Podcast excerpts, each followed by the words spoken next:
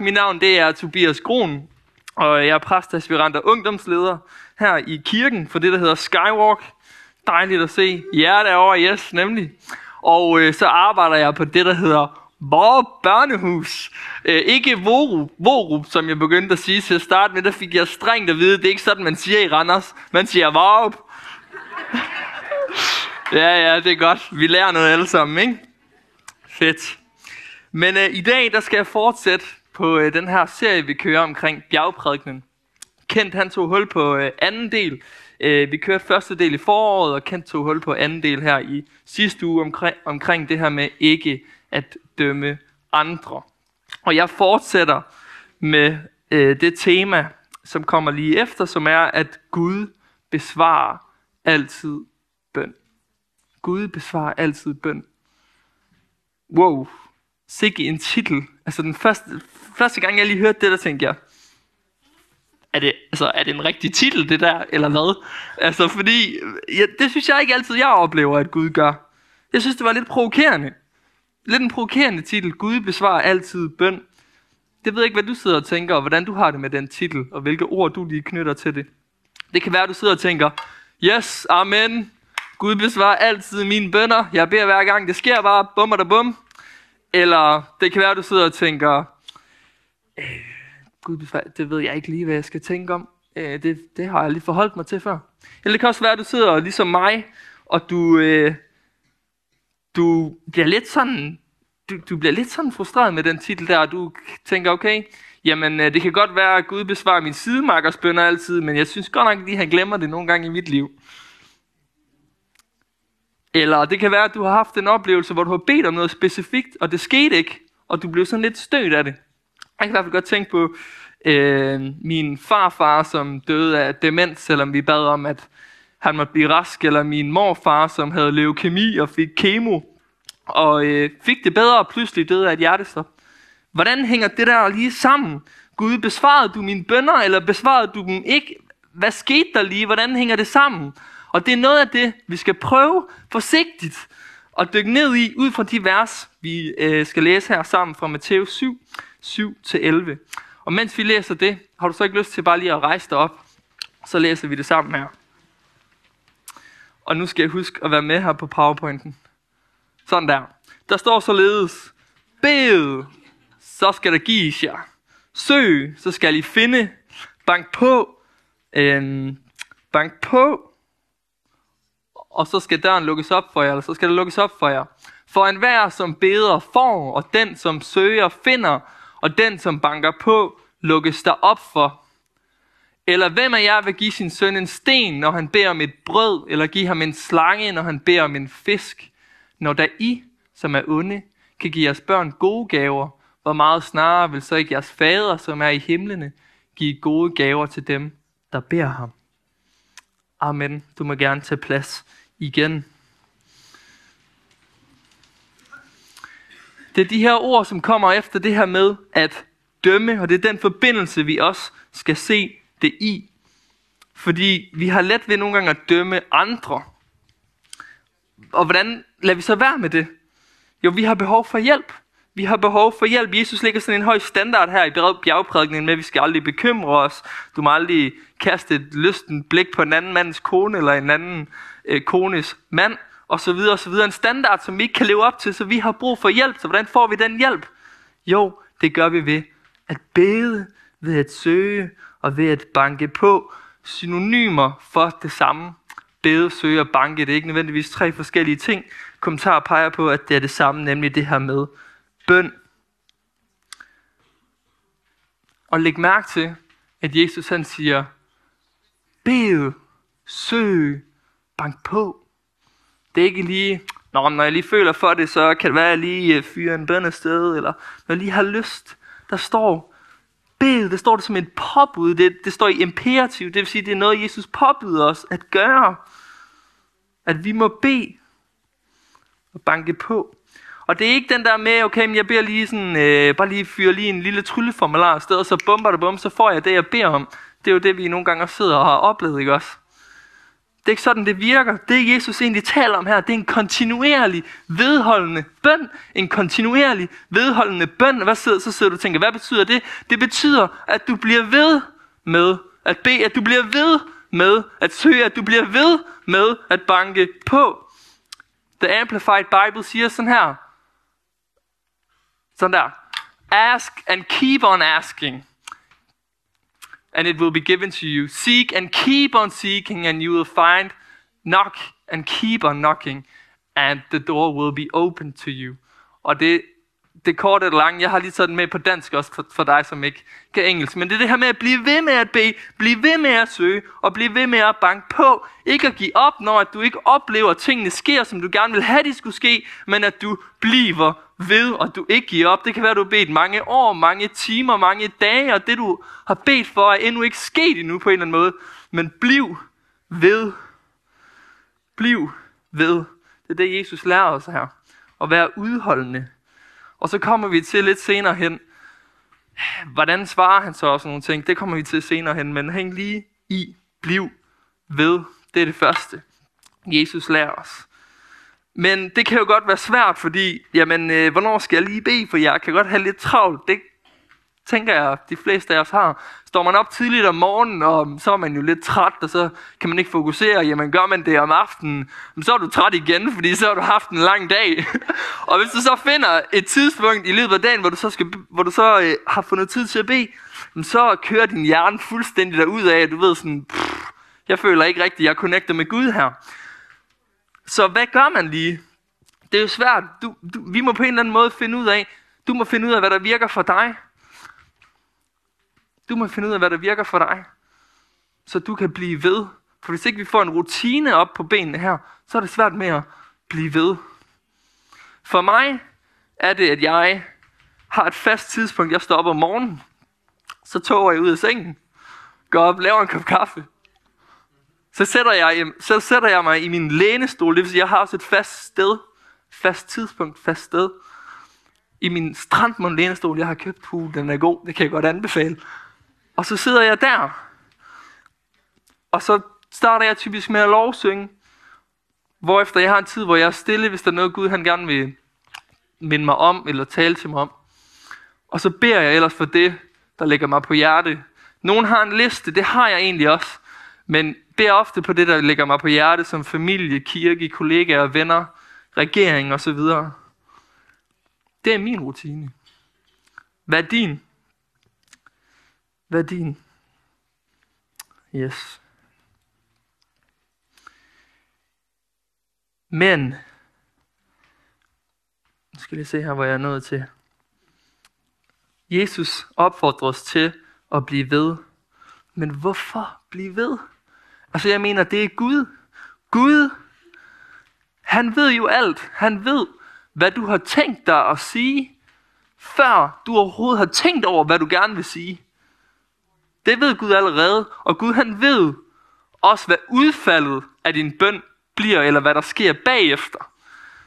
Så han ved jo allerede, hvad du gerne vil sige. Hvorfor så sige det? Og man kan også sige, han vil gerne have, at du bliver ved, så han vil gerne have, at du bliver ved med at gentage det, at du siger det samme. Og stand, altså, det synes jeg virkelig er irriterende. Mennesker, der bliver ved med at gentage det samme. Altså, jeg hørte dig jo første gang.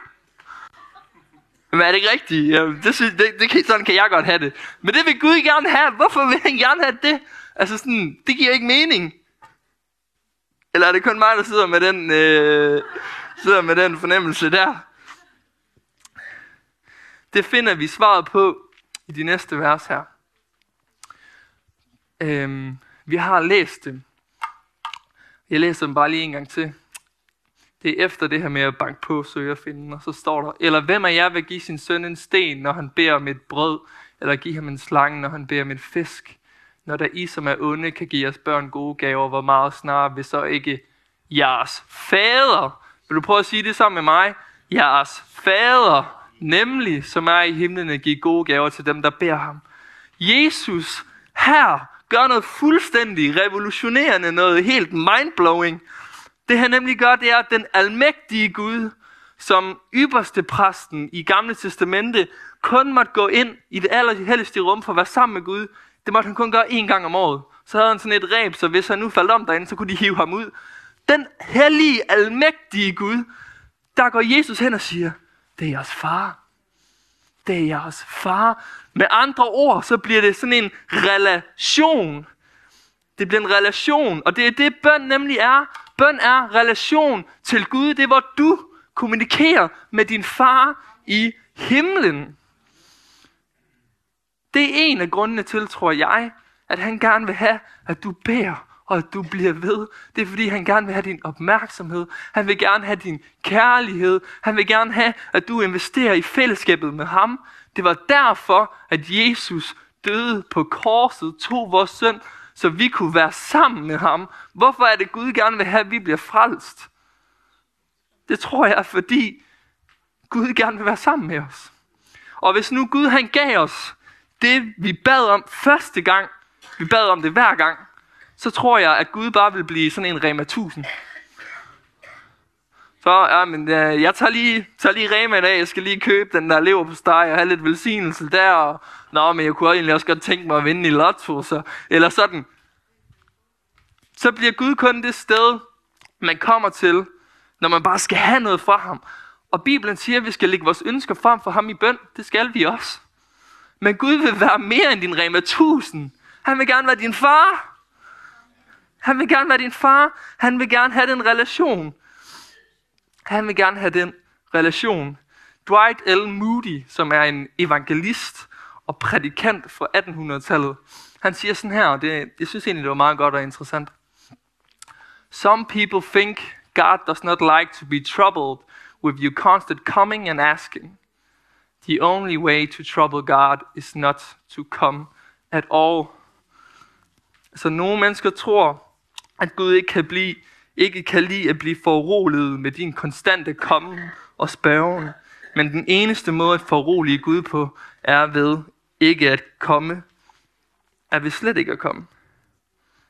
Det tror jeg er rigtigt. Fordi han vil gerne vil have din opmærksomhed. Han vil gerne connecte med dig. Amen. Yes. Og når vi gør det, så sker der noget med os også. Bøn forvandler nemlig os også, fordi i det vi begynder at øh, bruge tid med Gud, så øh, bliver vi en lille smule ligesom ham. En lille bitte smule. Man, man kender det godt.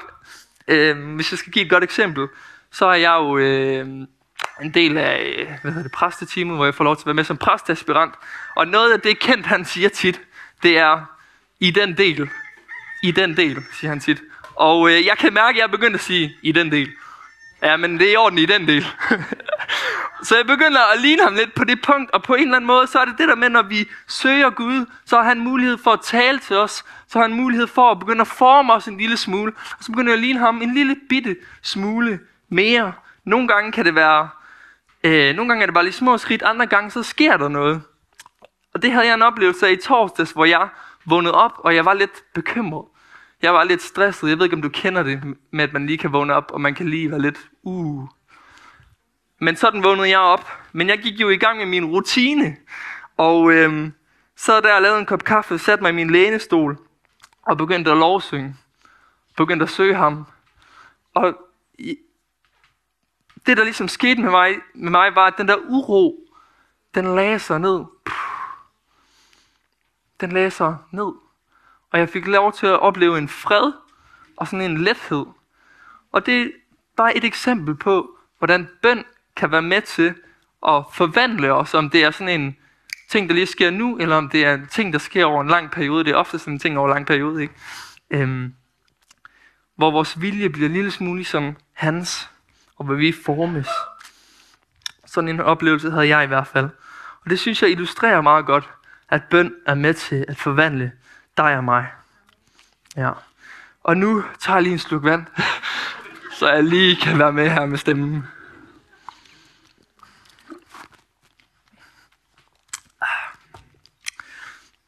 Så bliv ved med at bede. Hvorfor? Blandt andet fordi bøn er relation til Gud.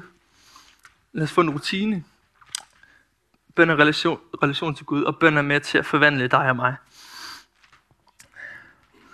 Yes. Så har jeg egentlig lyst til, at vi dykker lidt tilbage ned i teksten igen. Jeg har taget den med her. For Jesus bruger et eksempel med en sten og en brød og en slange og en fisk. Og det Jesus egentlig gør på det her tidspunkt, det er, øh, at brød og fisk, det er de ting, øh, man øh, normalt spiste her i Galilea, som er det område, hvor Jesus prædikede. Og der var der nogle kalksten, som lignede nogle brød, og der var øh, nogle åleagtige catfish, som lignede nogle slanger. Og det er det, Jesus han øh, taler ind i. Han taler ind i kulturen i dag. Det kan være i dag, at øh, du giver ikke din, din søn eller datter et rugbrød, når de beder om et lækkert stykke slik. Det kan godt være, du gør. Men øh, du giver... men, men du giver dem ikke noget fuldstændig vanvittigt. Du giver dem ikke sådan et fake, smukt stykke franskbrød, for eksempel, som de ikke kan spise. Og Jesus pointe her, og det er det, vi lige når til nu, det er, at vi mennesker, der står når der i, som er onde, og den har jeg lige lyst til at tage fat i. For den blev jeg ramt af. Er jeg ond? Øhm, men det Jesus mener er, at du og jeg, vi er mennesker fyldt med fejl, og vi kommer til kort nogle gange. Jeg kan være enormt selvcentreret, jeg kan være fyldt med stolthed. Vi gør nogle gange nogle, vi gør nogle gange nogle dumme ting. Men Gud, han er god. Og når nu vi som mennesker med vores fejl og med vores mangler giver vores børn gode gaver. Ikke et spørgsmål om, at vi giver dem noget, men vi giver dem gode gaver, siger Jesus her. Hvor meget mere vil så ikke Gud, som er uendelig kærlig, uendelig god, uendelig vis, hvor meget mere vil han så ikke give af gode gaver til dem, der beder ham om det? Altså med andre ord, så vil Gud give os det, der er bedst for os. Det betyder ikke, at livet bare kører på skinner, og vi når til det lige om lidt.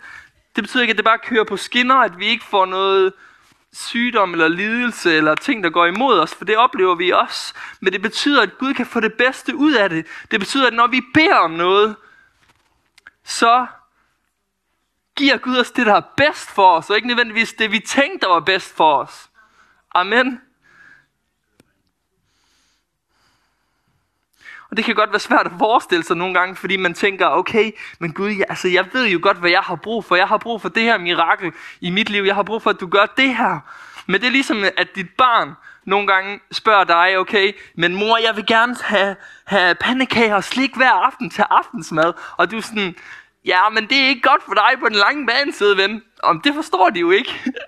og det er på samme måde med os nogle gange. Vi forstår ikke altid, hvad Gud han vil, men han vil det bedste for os. Og det er faktisk, det er faktisk lidt igno- ignorant og lidt arrogant af os nogle gange at tro, eller af mig, jeg kan kun tale for mig selv, at tro, at jeg som et lille bitte menneske, en ud af syv milliarder, begrænset af tid og sted, ved bedre, hvad jeg har brug for, og hvordan Gud skal svare mig, en Gud, som er, som er almægtig, og som er ud over alt tid og sted, og som kan alt, og som vil mig det bedste. Er det ikke rigtigt? Ja. Så han vil give dig det, der er bedst for dig. Selvom det ikke altid det, vi tænker, er det bedste for os. Så kan du sidde og tænke, det er fint, han vil give mig det bedste, det er fint, jeg skal bede, det er fint, alle de der punkter, du har der, Tobias. Men øh, pff, det svarer jo ikke rigtig rigtigt på det der med, når Gud han ikke svarer. Og derfor vil jeg lige gå ind i her til i sidste del, hvordan Gud svarer på bøn. For Gud svarer en af tre ting. Ja. Prøv at sige ja. Ja. Nej. Prøv at sige nej. Og vent. Prøv at sige vent. Yes, nemlig. Så starter med ja. Nogle gange siger Gud ja, og det er fedt, ikke? Det er fedt. Juhu! Mor eller far, han sagde ja. Og øh, det, op, det ser vi igennem Gamle Testamentet, når israelitterne beder om, at Gud han må udfri dem gang på gang. Så redder Gud det her arme folkeslag. Vi ser også mennesker, der kommer til Jesus i Bibelen og beder om øh, helbredelse. Jesus han helbreder dem. Gud han svarer, ja. Det oplevede jeg også selv, hvor jeg var, øh, jeg var i USA, og øh, jeg skulle ud og holde jul i det, der hedder Wisconsin, som er en stat i USA. Og det, der øh, sker, det er, at min flybillet, den stiger lige, lige pludselig med 149 dollar fra den ene dag til den anden. Og jeg er sådan, okay, hvor skal jeg lige finde de penge fra? Og øh, jeg deler det faktisk ikke med nogen, men sådan, okay Gud, men det må du gå med i, og du må give mig det, jeg har brug for. Det er jo det, vi tror på. Han vil give os det bedste. Uafhængigt af det, så har mine to værelseskammerater blevet enige om, at de gerne vil velsigne, dig, velsigne mig med 150 dollars, som jo var perfekt, ikke? Lige den 1 dollar ekstra, det synes jeg symboliserer meget godt, at der altid er overflod hos Gud, ikke? Var det sjovt? Åbenbart. Yes. Men Gud, han svarer ja, og nogle gange svarer han ja på en måde, som vi ikke havde tænkt, hvor vi tænker, at der er en specifik måde, han skal svare på, men så svarer han på en anden måde. Og jeg vil lige læse en historie op, der meget godt illustrerer den pointe. Og det er en opdigtet historie, tror jeg. Eller det er det. Øhm, men der var engang en landmand, der troede på Gud, og han troede på, at tingene var forudbestemt. En dag kom der så en ødelæggende oversvømmelse over landet, hvor han boede. Og under den oversvømmelse kravlede landmanden op på taget af hans hus og nægtede at blive reddet. Øhm, en nabo rodede hen til ham og tilbød hans hjælp, men landmanden afslog med ordene, Gud han skal nok beskytte mig. Meget selvsikkert. Derefter kom en helikopter, som sænkede et ræb ned og beordrede ham gennem højtaleren. Grib ræbet! Vi vil gerne redde dig og bringe dig i sikkerhed. Landmanden kiggede op, rystede stedigt på hovedet og sagde, Gud vil beskytte mig. Til sidst blev oversvømmelsen så voldsom, at vandet steg op over taget, så landmanden druknede og kom i himlen. Og i himlen gik han til Gud og forlangte en forklaring. Jeg har regnet med, at du vil beskytte mig. Det gjorde du ikke. Hvorfor besvarede du ikke min bøn? Gud så med kærlige øjne på ham og svarede, jeg sendte dig en robåd og bagefter en helikopter. Hvor meget mere kunne du forlange?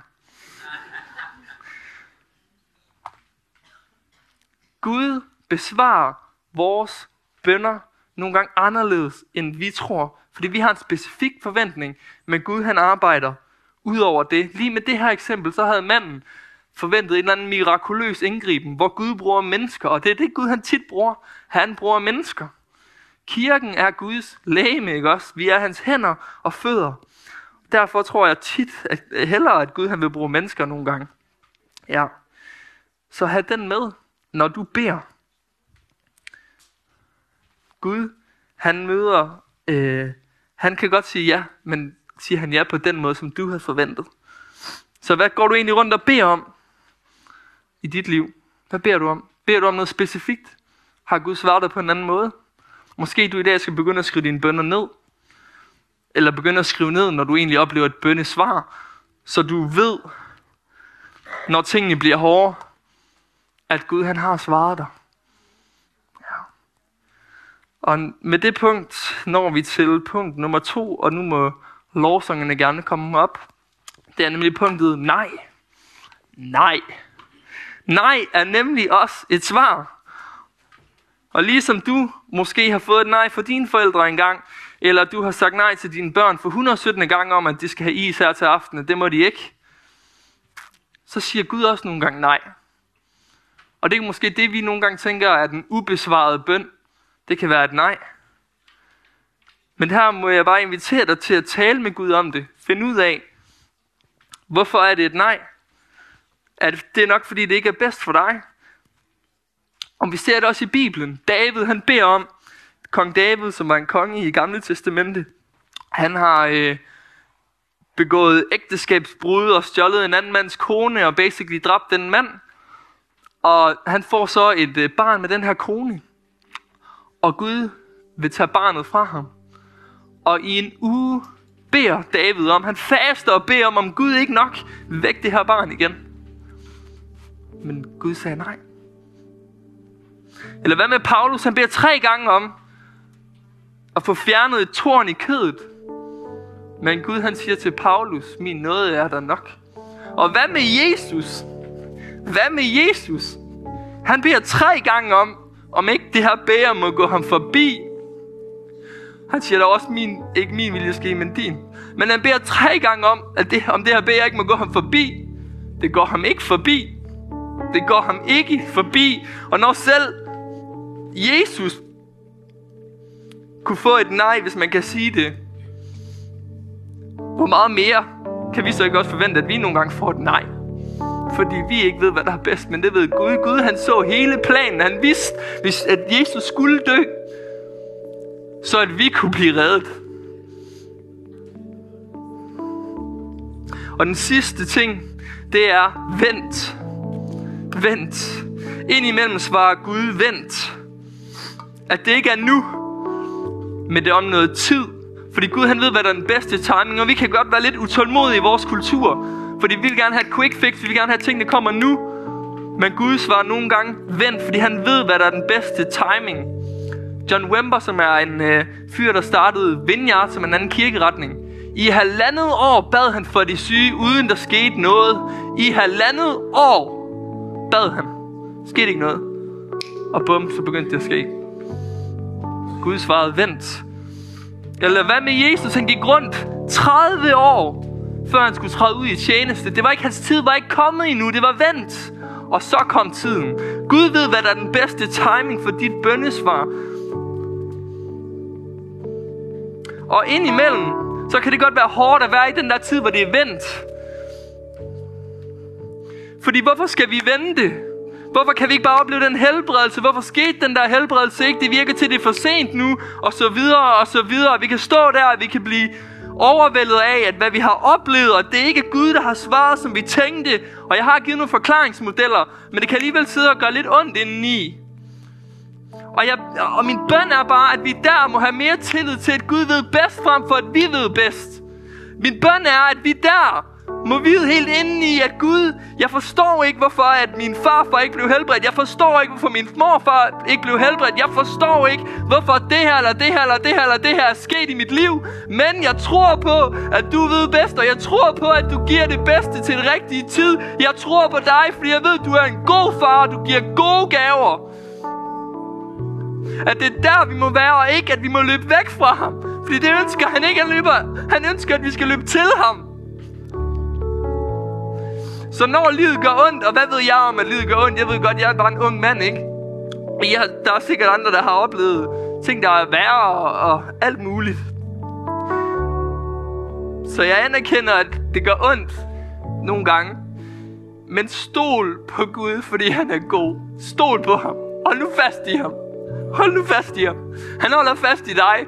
Han sendte sin egen søn. Og lå ham lide, lå ham dø for fællesskabet med du og jeg og oprejst ham igen, så må vi vælge ham til, må vi have tro til ham, frem for vores egen indsigt. Og det kan være, det er den her Jesus, som jeg taler om, at du ikke har taget imod ham endnu i dag, eller du ikke har taget imod ham endnu, og at du måske egentlig gerne vil det, så er der faktisk mulighed for det i dag, så vi kan give dig muligheden.